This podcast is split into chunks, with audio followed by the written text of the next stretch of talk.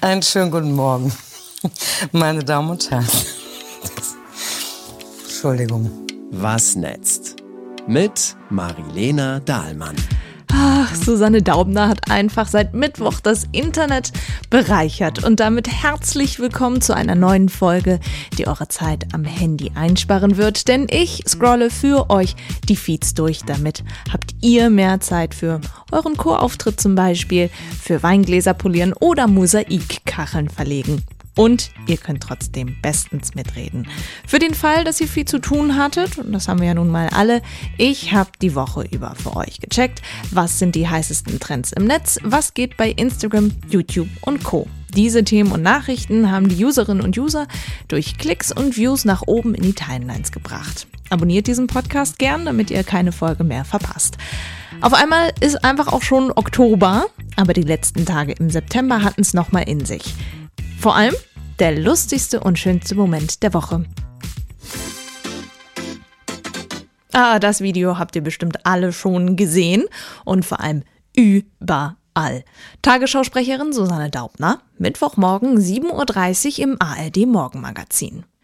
Eigentlich will Susanne nur diese Meldung hier vorlesen. Bundeskanzler Scholz trifft sich. Oh Gott.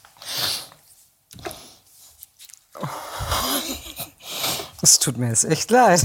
Das ist jetzt nichts. Oh Mann. So, aber jetzt. Ah, sie schafft es nicht. Immer wieder bringt ihr Lachanfall sie völlig raus und sie kriegt sich einfach nicht mehr ein. Beinahe eine Minute lang geht das.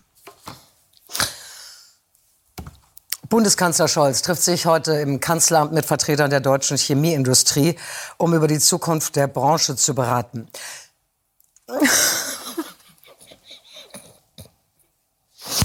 Nein, ich krieg das, ich muss es hin. Schwerpunkt sind die hohen Energiepreise. Wirtschaft und Gewerkschaften fordern Entlastungen. Und dann klappt es endlich und sie kann den Nachrichtenblock bis zum Ende durchsprechen. Keine Stunde später war das Video im Netz und ist in kürzester Zeit steil gegangen. Hat mich ehrlich gesagt auch nicht gewundert. Susanne Daubner ist ja so ein kleiner Star im Netz, seitdem sie seit einigen Jahren immer die Jugendwörter vorliest. Die sonst so neutrale, seriöse, beinahe etwas steife Tagesschausprecherin, die dann auf einmal Wörter wie cringe oder wild oder Gomme-Mode in den Mund nimmt. Und wenn diese Person, die ja noch dazu so viele Leute kennen, dann einmal so richtig aus ihrer Rolle fällt und so sehr lachen muss, das begeistert dann natürlich. Ist hier auch in der Art und Weise noch nie passiert. Es ist ja auch total sympathisch und menschlich. Die ganzen Memes, die aus dem Video gemacht worden sind, sind einfach nur lustig und lieb gemeint. Und genauso die Kommentare. Endlich mal ausschließlich positiv. Da habe ich aber übrigens am meisten die Frage gelesen, wie konnte es dazu überhaupt kommen? Ich habe mir das natürlich für euch angeschaut. Ein paar Minuten vorher lief ein Beitrag über Rugby im Morgenmagazin. Moderator Sven Lorich hat den Beitrag danach aufgegriffen und gemeint, er hat überhaupt gar keine Ahnung von Rugby-Regeln, würde sich aber mal gerne so schnell wie möglich diese draufschaffen. Daraufhin seine Co-Moderatorin Anna Planken. Und du darfst, hast aber jetzt Zeit, ungefähr drei Minuten 40 äh, weil in der Zeit Susanne Daubner nämlich die Nachrichten des Morgens Sehr gerne. Nee, da muss ich drauf konzentrieren. Guten Morgen, Susanne. Einen schönen guten Morgen, meine Damen und Herren. So lustig ist das doch eigentlich gar nicht. Er hat keinen Kopfstand gemacht, er hat keinen Witz erzählt. Aber Susanne war noch dabei, ihre Moderationskarten zu sortieren. Und die Kombination muss Susanne so zum Lachen gebracht haben. Naja, es war ja auch noch früh am Morgen und einfach herrlich. Danke, Susanne Daubner, für diesen positiven Beitrag im Netz. Der wird noch lange, lange, lange uns begegnen. Das Netz bei YouTube. Ein Teil der weltweit berühmtesten K-Pop-Bands ist zurück. Das jüngste Mitglied von BTS macht wieder Musik. Jungkook heißt er. Freitag kam ein neues Video raus und das geht weltweit durch die Decke. 3D heißt es. So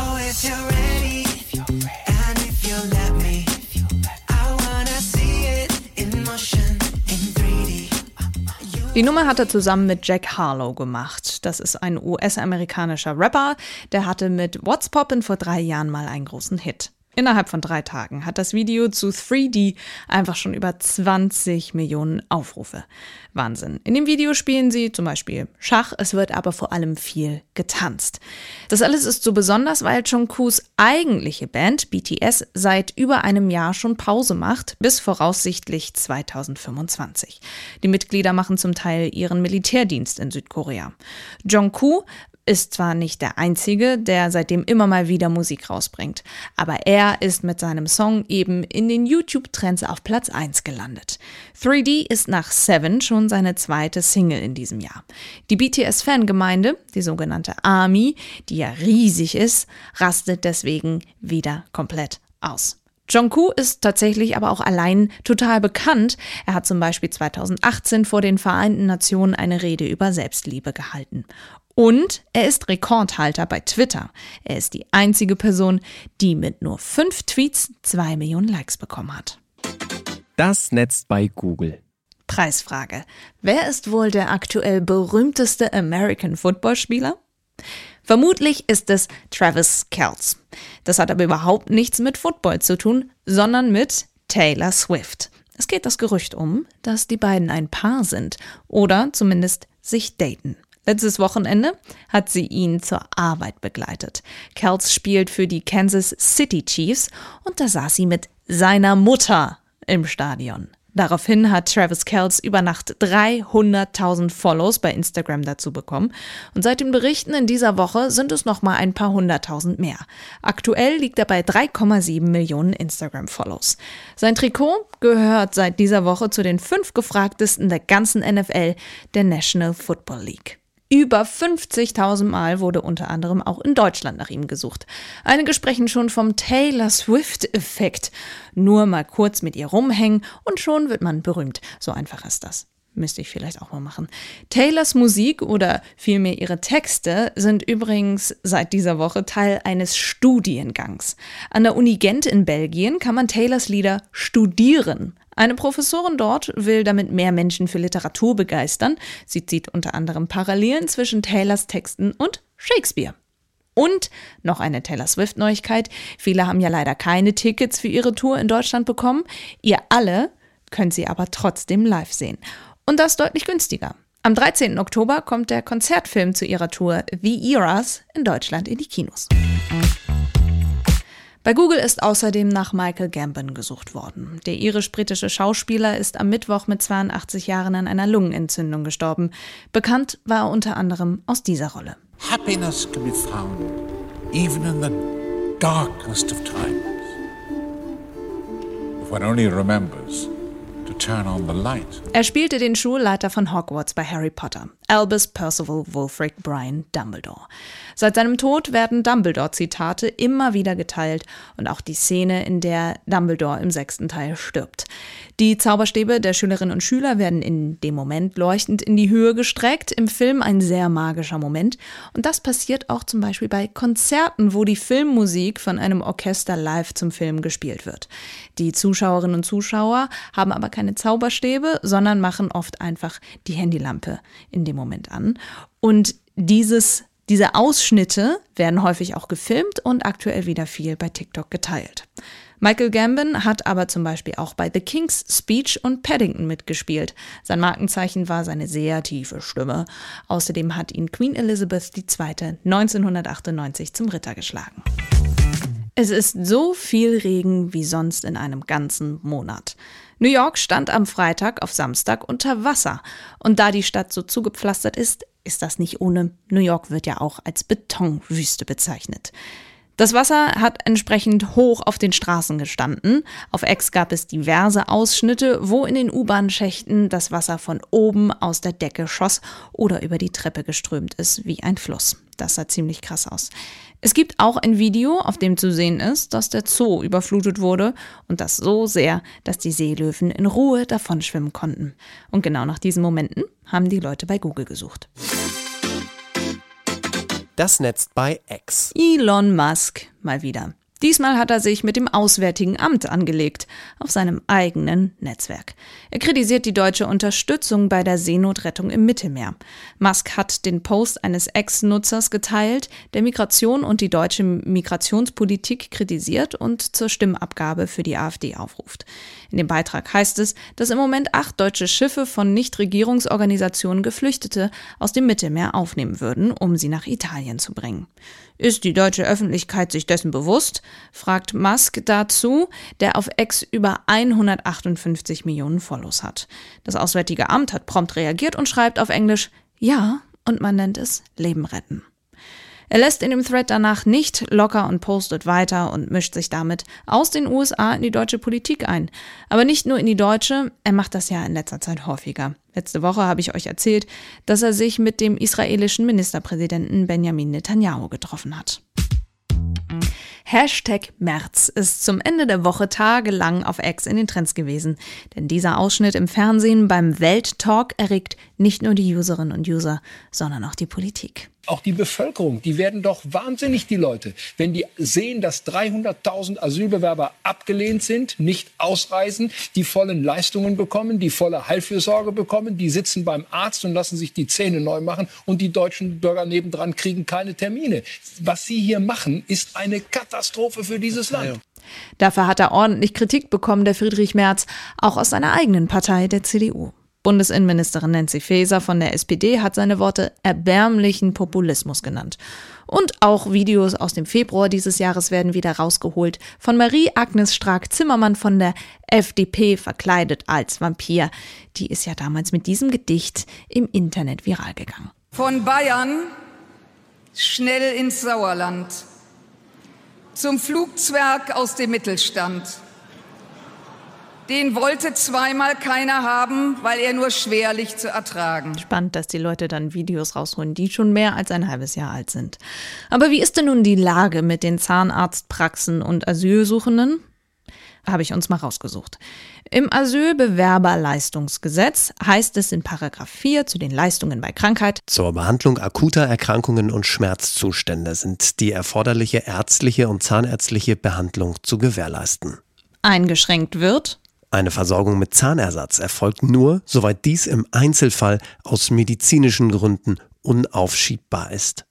Anders sieht es jedoch aus, wenn jemand schon 18 Monate in Deutschland ist.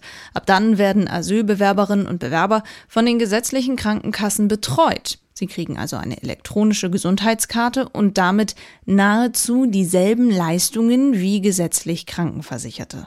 Das steht auf der Homepage des Spitzenverbands der gesetzlichen Krankenversicherung. Ganz abgesehen davon hat der Radiosender Deutschlandfunk Kultur mal in März Wahlkreis nach freien Zahnarztterminen geschaut. Da hätte es gleich Donnerstag oder Freitag noch reichlich Möglichkeiten für eine Behandlung gegeben.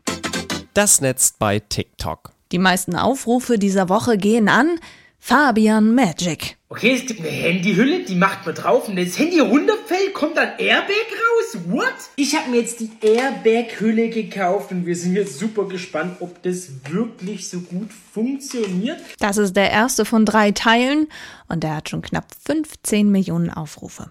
Aber geht das überhaupt? Kann man einen Airbag in einem Smartphone-Case verstecken? Nein. Natürlich nicht. Und das klärt Fabian im dritten Teil dann noch auf. Leute, was? Tatsächlich mit Airbag? Okay, Leute, ich will ehrlich zu euch sein. Natürlich funktioniert es nicht. Ich habe das Ganze mit einem Klebeband festgemacht und dann hier zusammengefalten. So, und jetzt, wenn ich es habe fallen lassen, zack, kommt der Airbag. Und ich glaube, so ähnlich haben die das auch gemacht. Also, ja, wäre cool gewesen, wenn es funktioniert. Aber Leute, glaubt nicht alles, was ihr im Internet seht. Amen, Bruder. Neben vielen wirklich sehr schlechten NPC-Livestreams gibt es bei TikTok momentan Einblicke in das U2-Konzert in Las Vegas im Sphere. Das Sphere ist eine neue Veranstaltungshalle, laut Veranstalter die größte Kugel der Welt. Und U2 hat am Samstag mit einem Konzert eben diese Veranstaltungshalle eröffnet. Soweit, so simpel. Es ist aber tatsächlich 111 Meter hoch, 160 Meter breit, so klein ist es nicht und innen und außen ist sie komplett voll mit LEDs. Kann also krasse Videos und Effekte projizieren und damit ihr Aussehen sogar verändern. Mal sieht Sphere aus wie ein Mond, mal wie ein Emoji, mal wie ein Basketball. 2,3 Milliarden US-Dollar hat das Ganze gekostet. Die Außenhülle hat übrigens die Firma Concept aus Koblenz gebaut. Und das Soundsystem, oder vielmehr die Soundsysteme, denn jeder Sitz hat ein individuelles, kommt von einer Firma aus Berlin. Aber nicht nur das, Sphere kann offenbar auch Vibrationen im Sitz erzeugen mit Ultraschall und Windstöße oder Gerüche abspielen. Also wirklich ein sehr verrücktes Teil. So, das war's. Ich hoffe, euch hat diese Folge gefallen. Ihr könnt sie gerne bewerten oder mir auf Instagram schreiben, wenn ihr was zu bekritteln habt. Wir hören uns dann nächste Woche wieder. Passt bis dahin auf euch auf und seid lieb zu anderen. Eure Marilena. Was netzt? Mit Marilena Dahlmann.